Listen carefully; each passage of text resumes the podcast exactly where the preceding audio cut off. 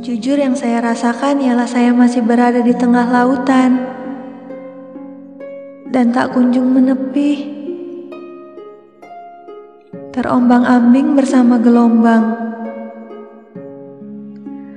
Perihal pergantian waktu terang dan gelap seakan menjadi saksi bisu apa yang telah saya alami.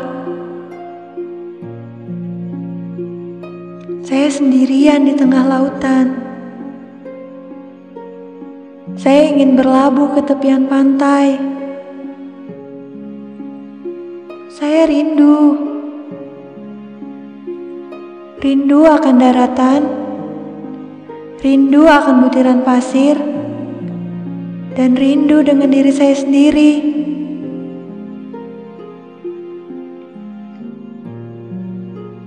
...365 hari... bukan waktu yang lama, bukan juga waktu yang cepat. Perkara move on tidak semudah itu. Tidak perlu tergesa-gesa melupakan kalau belum bisa.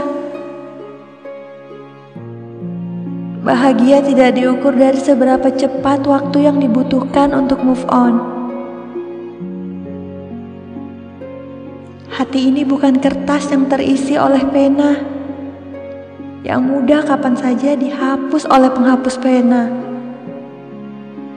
Semua butuh proses melupakan, termasuk kenangan yang dia bentuk di hati saya.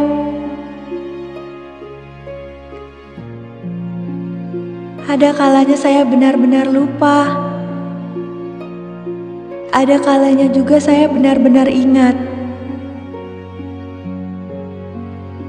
Kadang, pada saat rasa rindu itu datang seperti sekarang, saya hanya bisa membaca riwayat chat WhatsApp yang masih saya simpan.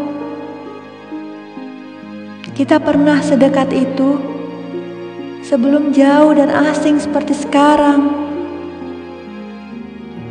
Kita adalah sebuah cerita yang kuharapkan tidak pernah selesai, namun dipaksa untuk berakhir.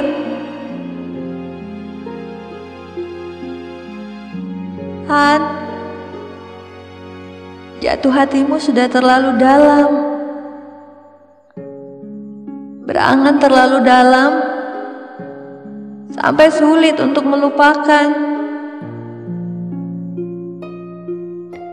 Mestinya sedari awal saya sadar bahwasannya saya dan dia tidak sejalan.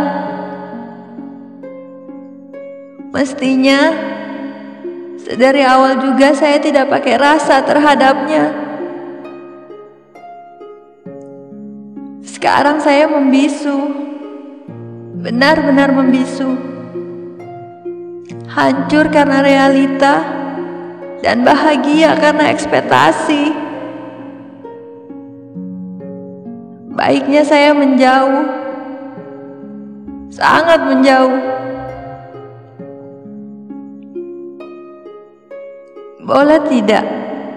Sekali saja, untuk sebuah pertemuan yang tidak disengaja lagi, sekedar berbincang layaknya kita pertama berjumpa, tanpa mengenal masa lalu.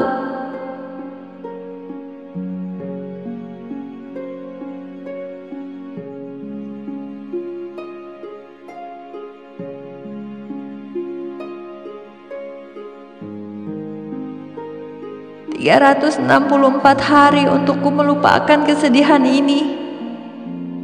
1 hari untukku mengingat kebahagiaan ini.